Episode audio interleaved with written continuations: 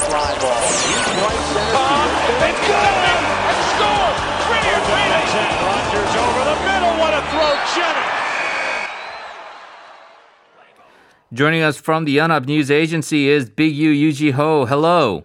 Hi, good morning. Good morning, Big U. We're going to begin our sports coverage with, I guess, a living legend in the world of Korean football, Park Ji-sung.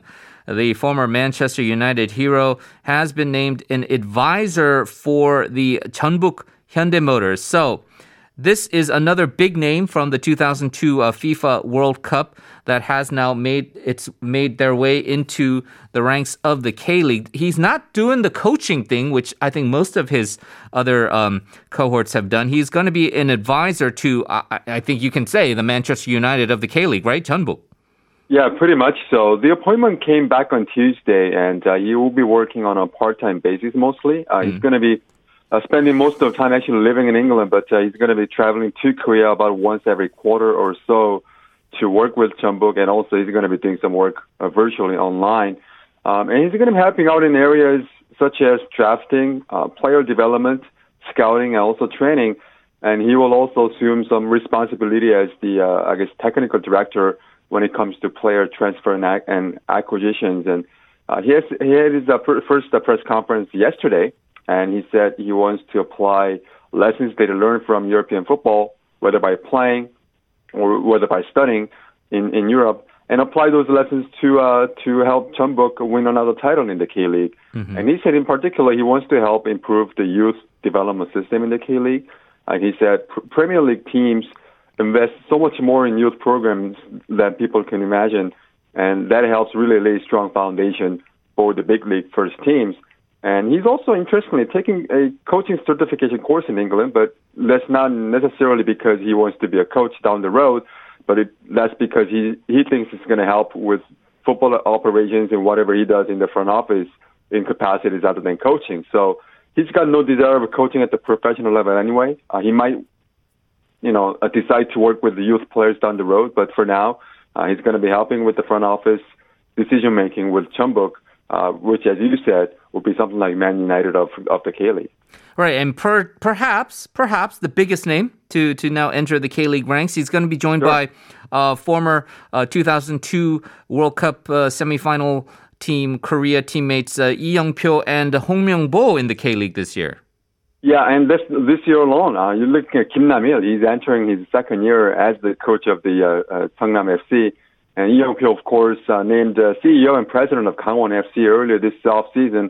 And Hong Myung-bo, the captain of the 2002 team, he will be the head coach in Ulsan. And Park Ji-sung, uh, I guess, a quote-unquote advisor for Jeonbuk. So they're all in different roles. Uh, but uh, I guess, you know, just seeing these names associated with the K-League, I I think it's going to drive up the interest in the K-League. Uh, and when, when people look at, you know, Jeonbuk versus Ulsan, obviously they're rivals on the field, but, you know, people are going to say, oh, that's Park Ji-sung versus Hong Myung-bo. And same with Gangwon and, you know, teams like Seongnam, uh, you know, it's going to be Kim Nam-il versus Lee Young-pyo, even though, you know, Lee Young-pyo is not a coach. And of course, if you look at down to the K-League too, we've got, uh, you know, people like Seol Gi-hyun actually coaching uh, Gyeongnam Club. They almost got the promotion for this year. Uh, came within a goal actually of getting the promotion to the K League One. So that would have been nice to see his name in the K League One. Um, so you know, Park Ji-sung himself, he had no prior history with the K League. Uh, he said he always always wanted to work in the K League in, in some capacity. Uh, didn't think the opportunity would come this fast, and he was looking forward to going up against the teams that are being run by or being coached by his former teammates. Right, and so I know that there's been a lot of media uh, attention recently on these uh, 2002 World Cup stars uh, joining, uh, like Park Ji-sung, Lee Young-pyo, uh, Hong Myung-bo, Kim Nam-il. Uh, you mentioned Seol Gi-hyun in K League too. Uh, I mean, it, it even predates that when we had guys like. Uh, uh, Hwang Sun-hong, uh, Yoo Sang-chul, and I guess technically even Choi Yong-soo, who have been coaches in the past, right? In, in the in the K League, uh, it's it's remarkable that a lot of these guys are finding success uh, post career. You kind of hope that there could be another wave of kind of these Korean coaches, former players who can kind of maybe make their mark in overseas leagues, right? Like if they can start kind of having more of an impact overseas. And the other kind of fascinating phenomenon is one of the major snubs of that 2002 World Cup team, uh, Lee Dong-guk, just recently Oh, yeah. wrapped up his playing career, which kind of really goes to show the, the longevity of Lee Dong-guk. Yeah, I mean, I mean, he's you know he's around my age, uh, about a year older. He just you know he played until last year, just a couple of months ago.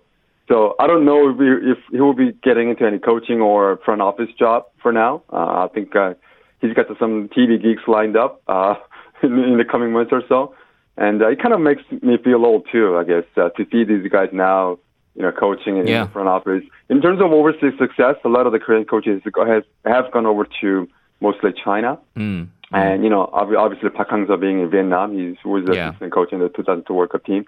Um, so, yeah, it would be nice to see them go beyond Asia, perhaps. Uh, maybe, I don't know, go to like Mid- somewhere like Middle East, Qatar and Saudi Yeah. Arabia. They have some competitive leagues. And hopefully maybe, you know, use their Asia, Asian or K-League experience as stepping stone to go beyond uh, Asia.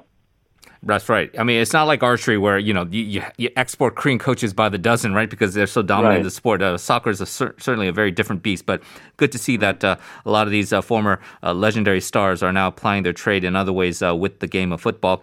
Talking about uh, speed skating now, Big U, this infamous controversy that began at the 2018 Pyeongchang Winter Olympics. You and I talked about this at length, right? Uh, both on our and uh, during our uh, podcast days.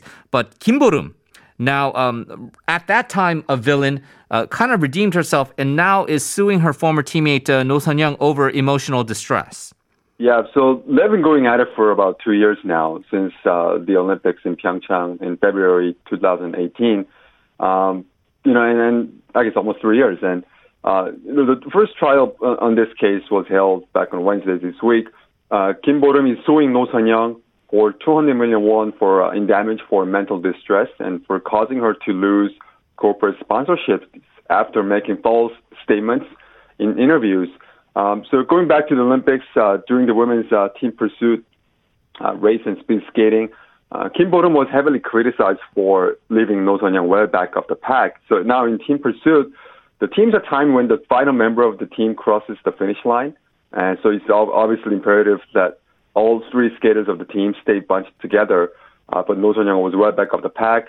Uh, the two other skaters, including Kim Bo-reum, just went ahead, uh, finished their races.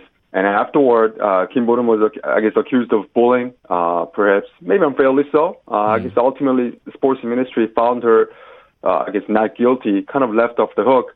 But before that, uh, No Sun Young went around giving interviews claiming that she wasn't allowed to drive because medal contenders like Kim Bo-reum got some preferential, preferential treatment from the skating federation. So kind of threw everybody under the bus.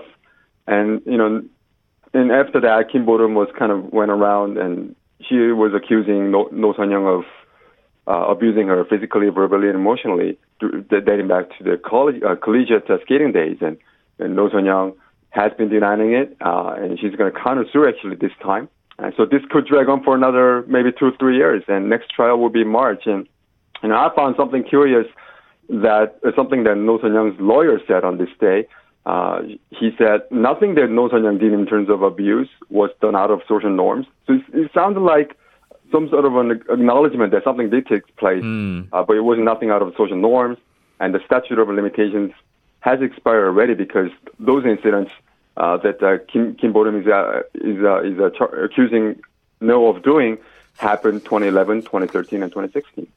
Yeah, that Weasley lawyer lam- language uh, definitely raises Yeah. some uh, uh, alarm bells there, uh, definitely, as you point out.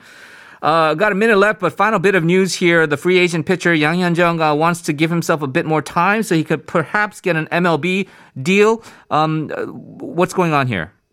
Yeah, so the Wednesday, this past Wednesday was a self-imposed deadline for Yang Hyeon-jong to choose between going to going to MLB or staying in the KBO with the Kia Tigers. Uh, but he wanted to give himself another 10 days. So January 30th, it is. Either he signs a big league, big, big league deal by then, or he stays with the, uh, the Kia Tigers, the only team that he's played for for the past 15 years. Uh, the market has been de- developing pretty slowly for starting pitchers. Uh, the biggest name, Trevor Bauer, has not come off the board.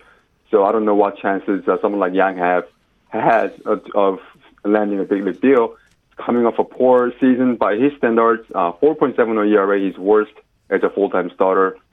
Other peripheral numbers taking a beating as well, and he's turning 33 in March. So he's not generated a lot of buzz, if any. uh, this offseason. Um, and he's got a multi-year offer from the Tigers on the table. So if he doesn't sign a major league deal, he's going to be, I guess, uh, retiring in the KBO. Yeah, well, he's going to get paid regardless, so uh, we won't have to shed too many tears for him. But it'd be nice to ha- see him uh, reach that final dream on the biggest stage. Hey, Big U, uh, you mentioned Lee Dong-guk and you being in the same age. Well, you're going to be one year older tomorrow. want to wish you an early happy birthday. Have a good weekend, and we'll talk to you again next week. Thanks. Thanks for having me today. That's going to do it for us as well. We will end the show for the week. We'll be back on Monday for another edition of This Morning. Until then, please enjoy your weekend and enjoy the rest of your day. This has been Henry Shin. Goodbye.